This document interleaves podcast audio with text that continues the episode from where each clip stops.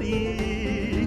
Welcome back, welcome, welcome, welcome back to yet another very exciting episode of the Friends Talking Fantasy Podcast. My name is Charles, and with me today is my lifelong friend and co host, Dylan. I'm ready to talk some fantasy with my friend Charles. I was I was really feeling the, really the intro music out, that yeah, time. yeah, yeah. Yeah. I was I was hitting some dance moves. So I wish sometimes that the the listeners could be viewers. Ooh. But Don't we all? unfortunately, yeah, that is not an option right now and I'm Or maybe fortunately, Really? but I guess. It's, yeah. Now you are looking good. You're doing some good moves because it's an exciting day because we've got another book to talk about. Well, we do. Uh, there's good reason why I was hitting the dance moves hard because we're going to be covering. Oh Ah, yeah, mind blown, right, Charles? Well done, Yeah. Dylan. I didn't even see that coming. That's how incredible you are as a as a lifelong friend and co-host. Because yes, Incredible friend for dancing there. Yes, we'll be covering a book that you read, Charles, that you're going to give recommendation for. Mm-hmm. We we're doing back to back weeks of this because I did. Uh, this is how you lose the time war last week, and That's right. Yeah, you right, know, it's we we've got a lot to read on the reading schedule. We've promised to do all kinds of other books. Uh, and we've got our friends pitching fantasy series that we're reading through. So all of those things are going on, but that doesn't mean we're not still reading other things at the same time. So I had the distinct privilege of getting to read A Dance of Cloaks in my downtime, and now that it is finished, I was like, well, I've read it, so I'm here to talk about it. And that's what we're here to do today. We are discussing. and I'm mostly here to dance. Yes. Unfortunately, I have no no cloaks. Although I did once, you know, I did once have a sort of cheap cloak that I would wear to playing Dungeons and Dragons because I would play the rogue. I was like, And I'd be like, yeah, whenever I'd go stealth, Mm-hmm. I would like throw the cloak over my head. I see And you know, with the performance. how how bad I don't want to mess up my hair, you have to know how much commitment I was putting in Charles when I would throw the hood of the cloak over my head. So that, that meant a lot to everyone Well- around me, I'm sure. It is a sad day that you didn't bring it into the recording. I guess there's always next time, but today, you know, we've just got the dancing, and we've got a dance of cloaks to talk about by David Dalglish. Uh, this book came into my life in an interesting way. A coworker of mine who, you know, we exchange uh, fantasy books back and forth and recommend things to each other. This was part of the stack of books that he had given to me a while back to read and I've been slowly working my way through the pile and you know you feel bad for holding on to someone else's books you know like someone loans you a book and this whole thing of like I've got to read it I got to return it this and that. So um and he, I had a bunch too and then we read all the time and I have to make sure we get that reading done. So I had to you know be consciously making time to go through this and now we're here. And, and, and so when it was recommended to me i was like well i'm excited because you know we have pretty similar interests in in the fantasy genre so excited to see like this was not on my radar at all i had never heard of it i had never heard of david dalglish until he was recommended to me through word of mouth at work and i have since learned quite a bit about him and you know finished the first book as well this beginning of this is kind of interesting. You know, David Dalglish was an indie author for a long time, and this was like the fifth novel that he had written. Um, he had written another series before this one called the Half Orc series, and it was pretty popular. And there was a character in that who is a main character in this story called I I don't know the actual pronunciation H A E R N. I pronounced Hern um, Hearn, but uh, that's one of the main characters in this story, and he's featured in the Half Orc series. And then when he was writing more of the backstory for this character, who was your typical rogue like Dylan, throwing the cloak on, running around, man of all trades, Nice. um, he describes him as mysterious, deadly, and basically the ace in the hole if I ever threw the characters into a situation a bit over their heads. That's how he described the character in the Half Orc series. So, as he started to flesh out that backstory, he basically created uh, this whole new series, and it's a pretty long series. The Shadow Dance series, I think it's got six books in it. But anyway, this was a unique writing process in that at first it was an independently released book, and it got a lot of popularity. I mean, he was selling thousands, hundreds of thousands of copies of his books, and it led him to get picked up by Orbit. And when the book was picked up to be published by Orbit, he actually went back with a new editor and redid this book for you know professional publication which i find to be an interesting process you know? You go from like to revisit your old work that was already pretty popular and to work with a professional editor and get it ready for the big leagues i guess. It's kind of interesting to hear him describe that process and what he calls the the growing pains of like when he wrote that never thinking you know i'm writing it for me and for you know the stories i want to tell publish it myself self-published all of that to like oh now i'm rewriting this as a you know air quotes author who's gonna get this book you know traditionally published. It, it, it seemed to be quite the interesting story. So that's the origins of uh, a dance of cloaks. Dylan have you stumbled on that very often where you've got the um the uh, indie author revisiting a work to re-release it prof- like traditionally i'll say i keep saying professionally i mean traditionally everyone's a professional if you can write a book no matter how it's published thumbs up for me. So we'll say traditionally published. It kind of reminds me of The Rage of Dragons by Evan Winter. Mm-hmm. And that's another book that was hugely popular as a self published book and then really picked up steam, especially on Reddit, on the R fantasy mm-hmm. community, and then became uh, traditionally published. And I believe he also went back and had to make some changes to it. I know um, uh, was it Legends and Lattes? Uh, oh yeah. Also, uh, recently, I don't know how much rewriting went into that process. Like, I don't know if it was mostly just released by Tor pretty much as it was originally written, but that's another one. And I'm sure our buddy Mark Lawrence, who we just had on the show, a couple weeks back. Uh, could probably name some others that got traditional deals. I think um, Senlin Ascends was another one. Uh, Josiah Bancroft, I believe. I, am. Sorry if I butchered that name. I wasn't prepared for that one coming in, but uh, yeah, he he also ended up getting a traditional publishing deal out of the whole thing, and I, I think he went back and did some rewrites. But I'm not sure about the like going back and rewriting process, right, how right, common right. that is when these self-published books get deals. I'm pretty sure that Evan Winter did at least a decent amount of that, hmm. and the others not positive. Under like Mike it's Sullivan a, and Riyria Revelations too, right? He was mm. one of the mm. OG like big time yeah. um independently self-published that kind of got the traditional publishing deal. I just don't. I I just it's rare that I have researched like the process between what happens with the book from when it was self-published to when it yeah. gets traditionally published and what that process is like.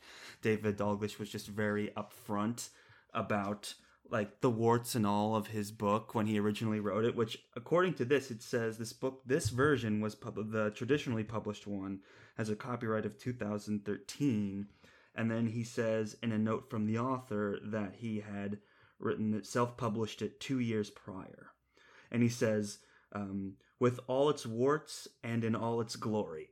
so that was uh, how he described it. And he said, um, it was written at a feverish pace with a complete anything goes mentality. If I didn't know why a character was doing whatever they were doing, screw it, I'd tie it in later. If plot lines were balls, I was throwing dozens and dozens into the air just to see if I could juggle them all. And the second I thought I was doing it right, I flung one more in for fun. So that's kind of the process that he was going into. And he says he's more under control now and he thanks his editors, wonderful editor, and this, that, and the other. And uh, he's very proud of the version that he was able to create. Um, for traditionally published works and i get i think that just goes to show you how much like a a book can be, you know, like a movie where you have the director, but then you have a whole team. And I think of like Sanderson's books where he's got like a whole squad. Like the credits for uh, Rhythm of War would be just as long as a Marvel movie in many cases of all the people that get involved and touch the book. And when you're publishing it by yourself, and it's like imagine making a movie by yourself with no help, it's it, it can be kind of wild. Um, I mean, he mentions he has friends and family and like social media groups that he would you know collaborate with and things like that. But it's pretty much on your own. So it's kind of interesting to see that spirit carry over into his traditionally published work and, and like a more polished work i'll say for lack of better phrase. Um, it's interesting because this book is very much like he described it anything goes like you know full octane entertainment driven like throw a bunch of things out there and just having fun. And that is the strongest part of a dance of cloaks. And I guess, you know, 12 minutes in, I should kind of talk about what this book is about. Um, it's, it's, very reminiscent to me when I was reading it. I was like, "Oh, this is very Brent Weeks," which I know Dylan, we've got to get you on the Night Angel trilogy, but it's a grim dark series for sure, and it's very much reminds me of Night Angel trilogy where it's super grim and then the action is very action packed and and cinematic and it's almost like a it reminds me like if Sin City for example was a book where it's fun and it's not afraid to be like super over the top with its entertainment and, and things like that. And that's what this and like very easily accessible. That's a huge part of what this is. It's like a grim dark traditional fantasy d&d kind of setting where there's a kingdom but what's interesting about it is the kingdom is controlled by various. Um, well, there's a traditional king, and then there's the government, but then there is a larger ruling factions of thieving crews, and one of the main mm-hmm. thieving crews, you know, is a calls himself a king, and they're all at war with each other, and it's his son who is this character Heron that is uh, one of the main characters of the story. But Thurn, I believe, is how you pronounce the king's name. Um, he reminds me of like if Jorg as an adult, basically. It, has got a lot of that Prince of Thorns vibes too. Prince of Thorns, yeah. Mark Lawrence, friend of the show. It's very, it's like Prince of Thorns and Brent Weeks and Mistborn, like that kind of spirit of fantasy telling, which is cloaks mm. flying through the rooftops, people throwing daggers at each other, people betraying each other. I mean, it opens with like a backstabbing and then another backstabbing and then that guy gets backstabbed. You know, it's it's it's very much that kind of like full embrace of of the grim dark genre and the cloak and dagger and the and the rogue like um, archetypes in the genre. And yeah it, it the the way it fully embraces it to me is is what drives a lot of the entertainment of the story. It, it is fun in that way. Um, you know david dalglish you know has a like when I'm reading his like about and stuff, he references video games a lot. He's an American author. He's living in as when this book was written, he was living in Missouri. I caught an interview of him with um, Fanfi Addict, right, Dylan? That was the, that was the interview we watched, yeah. which was great, and highly recommend you watch that. He just seems like a really nice, down to earth guy who had just a fun story spinning around in his head that he really wanted to tell and he had fun characters in his head that he really wanted to get out there. And it just kind of snowballed in support to become a you know by popular demand like picked up by orbit and and and distributed across the country which is a super cool thing to have happen for a self-published author. And and it's well deserved. And and it's just a fun moment in like the fantasy genre when things like that get to happen it really is, and it's it sounds like it's really cool. One of the things about self-published books is they have the option to do what it sounds like Dalglish did, which is just write whatever they want mm. and not have to worry about like, oh, is this something that uh, like can actually be traditionally published in this market is like, eh, no, who cares? Like, uh, let's just do whatever I want to do and mm-hmm. see what happens. And I think that kind of thing, whether or not it ends up traditionally published eventually, it, it ends up really coming through to the readers when an author is having fun writing what they're writing. No one Right. wants to read anything that comes off like stiff or it comes off as though it's trying to pander to whatever the most recent trend is so it can get published traditionally like it's always a joy when you can feel that the writer was enjoying what they're doing For sure. and it sounds like uh, that's a, a big plus for this novel Right, because of the route that it took, it didn't like get notes from an agent or from a publishing group or a studio. It wasn't part of like, well, I've got a I've got a book deal that I just signed and now I have to write a book. And it's not like, oh, it's a product of the times. I better turn this out. It's it's just a story that a guy like a guy that is likes to tell stories came up with and found an audience and grew it into uh into its own thing. And you there's a certain magic when something like that gets more mainstream and you can kind of see the origins of the more grassroots kind of storytelling because you know we read a lot of really awesome super high polished books. I'm, I'm looking at my bookshelf right now. I see jonathan strange and mr norrell by susanna clarke. I see the spear cuts through mm-hmm. water by simon jimenez. I see the fifth season by nk jemisin all of these like beautiful gems that are so like written by these literary master authors that are telling a we always say capital literature story in using fantasy to bring home those themes. And David Dalglish was like I'm to write like the the John Wick of fantasy right now and I'm to just go full octane fun. And that's my uh, approach you know? And the accessibility of it and the entertainment of it is really the the strongest points of it. Like if you're someone who has been reading even like Brandon Sanderson or Malazan, like that side of fantasy as well, where it just feels really big and sometimes unapproachable, where it's like, oh god, or Wheel of Time or something, where it's like, I, do I got to remember all these 200 side characters? Do I have to remember the political factions like in Game of Thrones? Like how who are these two families again? Like the pressure to feel like you have to follow those things is totally gone in, in this book. And that's the most impressive thing to me about David Dalglish's writing. Like, he keeps it fun. He throws a lot at you, a lot of balls that he's juggling, and is to use his words. Um, but it never feels intimidating. It never feels like slogged at all. It's always moving. You're always right there. He gives you the clues of, like, here's the character. Remember this interesting thing about the character like you know he has that gift of kind of reminding you who a character is sometimes you're reading like wheel of time and you're like who's Egwene and who's Elayne and who's like you know, like Moiraine like who are these characters you know you, you can kind of forget and he just Shots fired. I, I love wheel of time but uh, you know that's the example I have in my head Uh, it's a fair it's a fair shot to fire. but it's like he can throw a character at you and you rec- like they're all so distinct and fit this part that like you can identify them immediately you can roll with the story and you can have fun with it. And every other you know scene is an action scene or a murder scene or a betrayal scene. Um, there's I forgot to mention there's the like government faction there's thievery and the thieving guilds uh, that are at war. And then there's also this religious pillar too and they have magical abilities and of course they're corrupt as well and and um, have powerful fighters and warriors too that that embraces more of the magical side of fantasy than like the thieving crews are all cloak and dagger.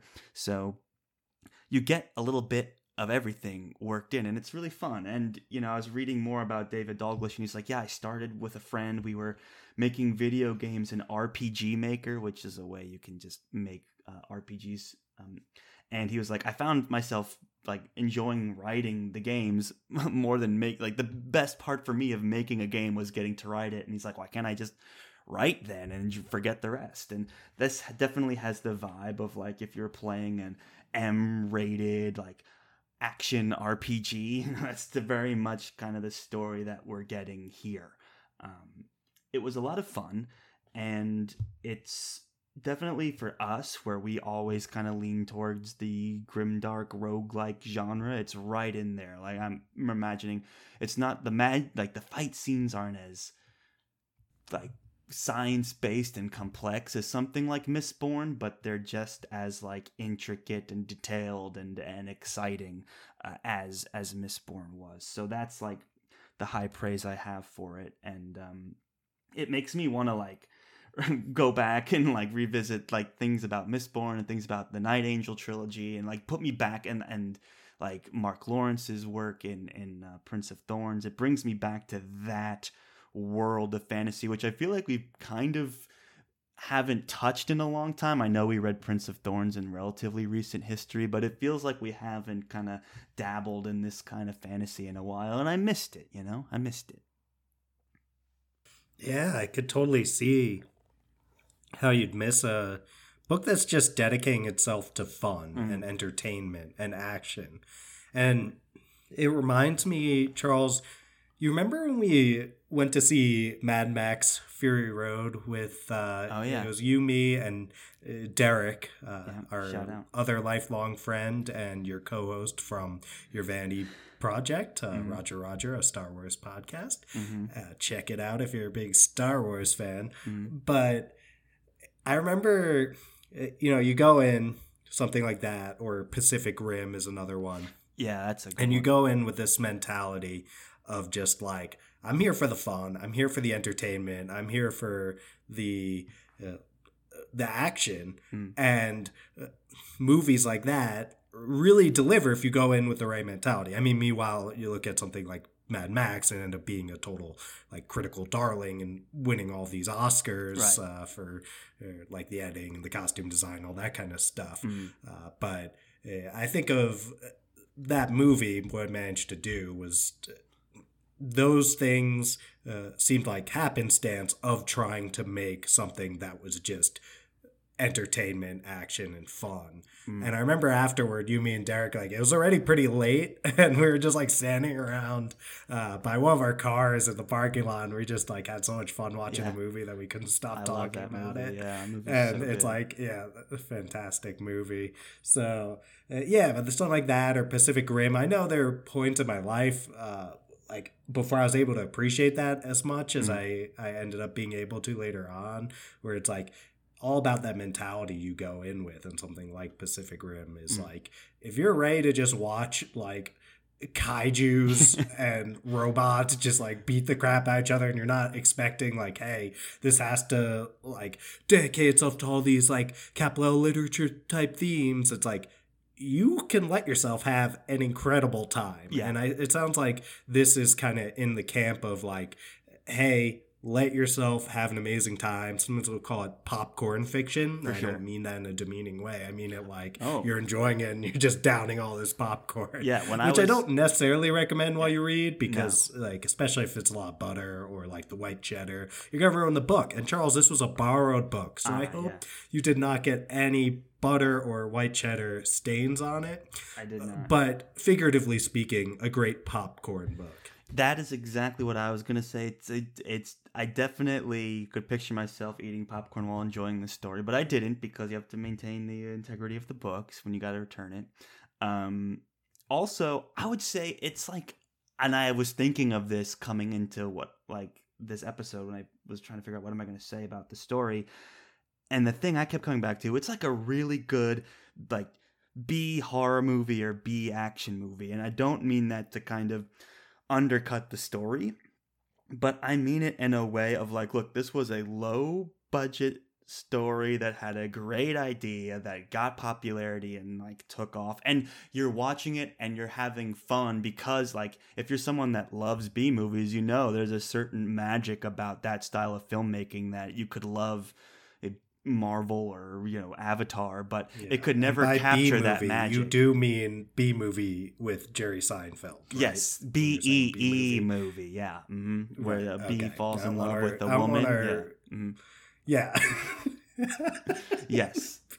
Voiced by Jerry Seinfeld. Yeah. Do they, uh, you know, skip ahead if you don't want Oh, uh, I did just spoil B movie. B movie spoilers. do they do they end up together? I don't even remember. Do the bee and the woman? I know there together? was like a romance triangle with you know a human male. So I don't know. I don't remember. I mean, I only saw it once in know, theaters, maybe twenty years ago, whenever that came out.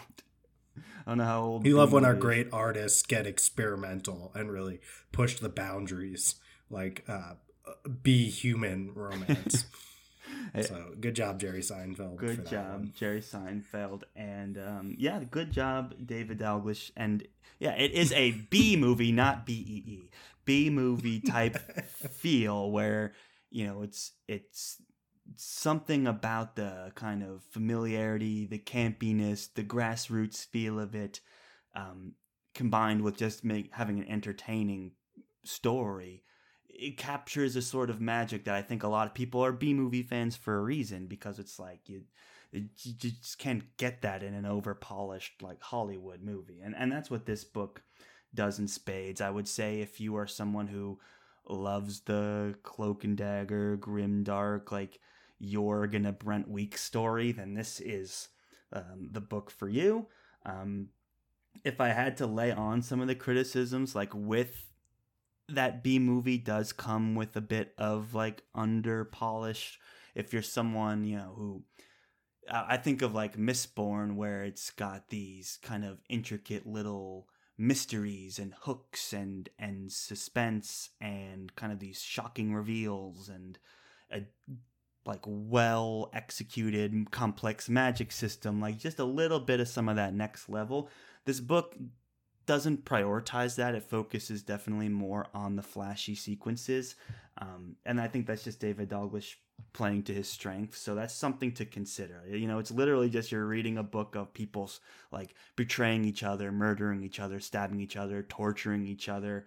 Um, and some people might think that's a little bit too, um, like they, it doesn't go deep enough, or there's no like intricate political factions, deep world building, deep lore, deep themes. Like, none of that is here, mostly by choice. So I don't want to kind of detract from the story because, you know, like you said, Dylan, you got to know what you're walking into and be prepared for what you're walking into. So that's the thing, or it's something you have to consider. Maybe you're someone that you know choosing a book and the act of reading is a very precious choice and you want only the like the best selling best books in the genre, you may skip this one over. But if you're someone who's read Brent Weeks and who's read, you know, all these classic grimdark guys and wants more and just wants to have fun, it's like a it's a natural next pick.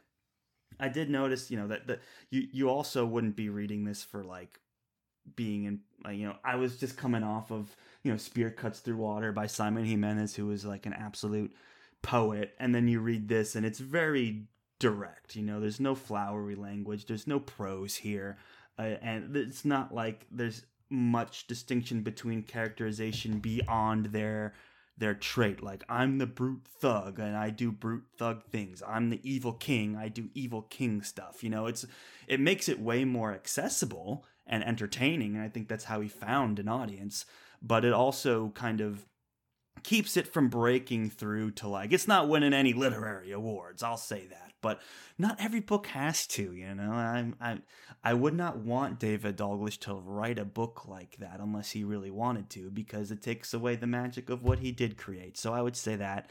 The other thing is there's a lot of like when you're embracing the grimdark and the violence you're also embracing a lot of like kind of crude uh, moments which sometimes for me fell a little flat like like when Jorg, you know, killed people, it was very over the top and and you could be like, "Oh my gosh, what he did was horrible," but you could kind of couch it in his characterization and and in the story. And in this you can to a certain extent, but it's not as believable as the works like Mark Lawrence. I know it's like unfair to make that comparison, right? To compare anyone to to to, to Mark Lawrence, but um you know, it does fall a little short on, on that as well. Be, and that just comes back to again, you got to realize what you're, you know, set your expectations here. We're here to have fun. We're not here to think too hard, and that's what this book's all about. So I feel like when I see criticisms for this book and the story,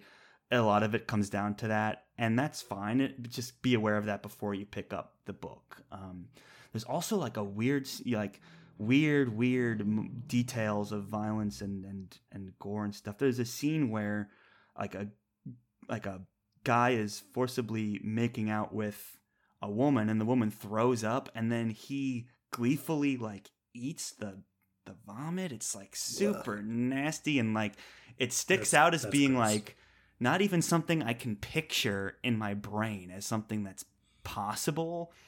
And and then it happens a second time later. So it's not even like that was just like a weird thing that maybe like you're writing really fast and trying to be gross and intense. But uh, then you come back to it later and you do it again. And you're like, this is so bizarre. Like, why is this happening? So I, I think that comes from that indie public like the self-published like trying to write shocking stuff that maybe a, a agent or an editor would have talked him out of well before it made it into the book but you know it's fun that Like, we do we need the second instance of like people vomiting back and forth in each other's mouths? Like, that could be a decent editor's note, but i would uh, say that remove said, both You gotta. but it's not my story and it made me read something and picture something that I had never read or pictured before and I always like to give some kind of kudos for a storyteller that can do We're that, talking about it. like it reminds me of I the mean, boys where crazy talking. stuff happens in the boys and I just can't help but laugh because I would have never thought of something so deranged The boys on Amazon. Yeah, The Boys on Amazon. About. Uh, yeah, 'Cause, like, Amazon Prime. I'm just applauded that you thought of show. something so That's like- deranged that never even entered my my brain, you know? If it's deranged enough where it's never entered into Charles's brain, Oh, yeah. now that is very deranged. I mean, so- you could be like, write yeah, the grossest thing you can that. think of, and I don't think I would have ever been like, and then they throw up back and forth in each other's mouths multiple times. God. you know, it's very bizarre. Uh, so there's stuff like that in this book, but you know, I think weirdly enough, some of those details, one, you don't get them in more traditionally published works that often. So I feel like that's a part of how this audience was cultivated. Like it's this B movie magic of this weird stuff that happens in this story, combined with the accessibility of it and the fast pace of it. Um, I feel like there's probably a lot of fantasy readers out there who are like, man, why does every best selling fantasy book have to be so gosh darn complicated and like so long and flowery and and all this other stuff. Like where's our you know where's where's all the fun?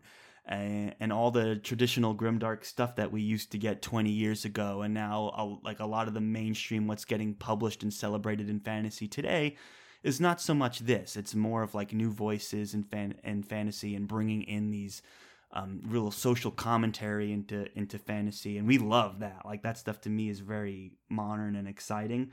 But you kind of forget that there's stories like these out there that are like you know the the noir cloak and dagger stuff, and I think that's how you're able to kind of cultivate an audience today is like deliver on some of that stuff. And David Dalglish it seems like a really nice guy, a really talented guy, and you know has a background in just writing for fun and, and growing an audience and i think that should be celebrated. And it's always nice to see the traditional world celebrating you know and supporting self-published authors and picking them up and giving them a platform to spread the story. So i don't want to take any of that away.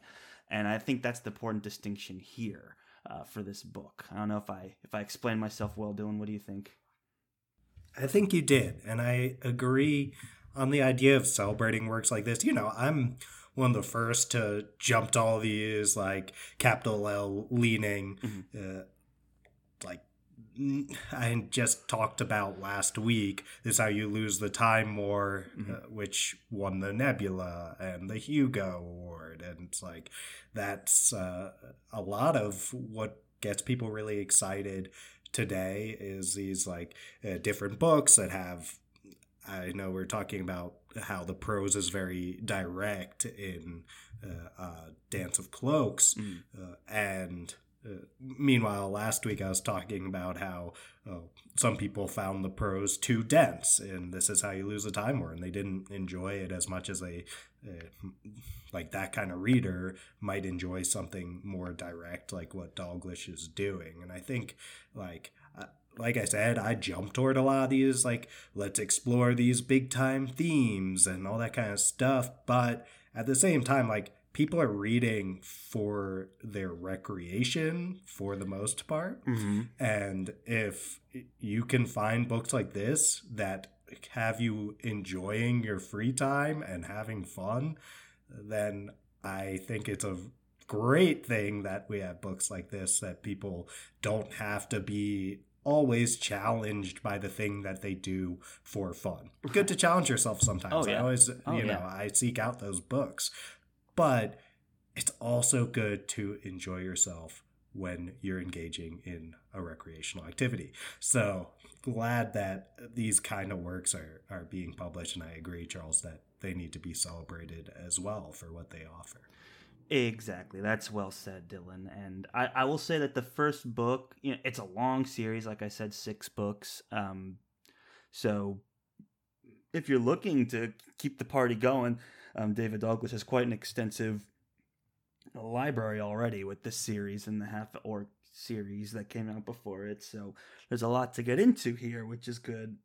Um, the first story's mostly self-contained. I mean, it, it leaves uh, obviously an opening for more stories, but I just wanted to also make the point that you could read the first book, get the David Dalglish experience, and feel like you don't have to then be committed to five more books. You could read the one and get a good reading experience and walk away and maybe come back to the second one months later if you wanted to because I, I know some people can get intimidated by like oh it's 12 books long and here, here's it's a thousand pages it's it, it, no you can read a one 300 page story here and, and be well it's 400 pages but they're you know not super long pages uh, and, and be done. I remember you showed me it was pretty sizable font. Yeah. It seems like pretty. It looks sizable, but it it, re- it reads fast. It it does. It's like 450 words and uh, pages. I mean, and you can, if it was 450 words, it'd be very short, uh, and you can just uh, you can you can crank through it. Like I, I had a good time powering through it, and it's nice to know I don't have to like underline stuff. And it's like, oh, did he tie that theme back from the beginning? Like, uh, it's nice to know I didn't have to have that much um, dedicated to this. I was able to just enjoy it, and that's the greatest thing I can say Hmm. about a, a dance of, of cloaks. And it makes me want to, you know, maybe who knows? Next time we get into friends pitching fantasy, we uh, bring some Brent Weeks into the mix. Uh, it's really got me in the in the mood. So who knows? We'll have to wait and see. Um, something else, Dylan. I, I I've, I'm sorry to mention. There's no time travel in this story. Um, it's very linear time progression over a short period of time, and everyone is in the in the present. Wait, so time just moves forward? Time just moves forward. There's not even like a whole lot of flashbacks or flash forwards. It's it's very much a a begins at one point in time and time goes on and then the story ends at the end of the timeline, you know? Huh. Trying to wrap my head around this. So it's like every successive page, the events occur after the events of the previous pages. Pretty That's much. what you're yeah, saying? yeah, that's actually a good way to put it. Yeah, that's pretty much. I, I can't say. I don't remember. 100%, I don't know if I want to read books like that, but everyone knows I somehow ended up really into time travel books. And you know what? I you mentioned Mark Lawrence earlier. I was thinking about Impossible Times. Oh trilogy. yeah. When I read that, that's Yeah. like very time travel timey wimey. I've got to read those. like to say. I've got to read So- those. but oh, I remember you great, yeah. recommending them uh, on the show, and Yeah, that was one we could have added to the list when we were listing all the time travel books you didn't purposely yet still I- did read. Oh, there's so many. There's so many. it's like uh, when I stop and think about it, it's uh, actually wacky how many of them there are. but, But, know this. and then I complain about like time travel. It's like so overdone. It's like it's overdone when you specifically choose every time travel book. And read them back to Yeah. back to I'm back like- to back. Then you're like, I'm like, dude, no one's reading as much time travel as you. I haven't read a time travel book. All the ones you've read have been off. You've like gone out of your way to go outside the reading to read time travel books. So it's not even like I even understand. You said that, and I was like, overdone. What are you talking about? so anyway, It does feel like the. Uh, it does feel like in the broader, I guess, content creation, like entertainment. It does feel like there's a lot of time travel crap. Yeah, there certainly is. I mean, it can be fun. I mean, hey, we even got like the Avengers it gets all timey wimey too, and then you've got like Yeah. the metaverse, which is a super popular thing for a bunch of like franchises because they can be like, oh my god, we can tell whatever story we want and still have it be part of the same franchise and throw continuity out the window and and sell lots of merchandise. Like we're all we're doing metaverse now, so even at that level, it's getting pretty mainstream and. Uh, there's the Spider Verse as well, which you know I'm a big fan of the Spider Verse. So, yeah, we'll yeah, see. and there's like Dark on Netflix, which is really good. Or at least Yeah. I, I watched the first season. I've heard it was good really good. about it. Uh, it's like Christopher Nolan is like freaking obsessed with time.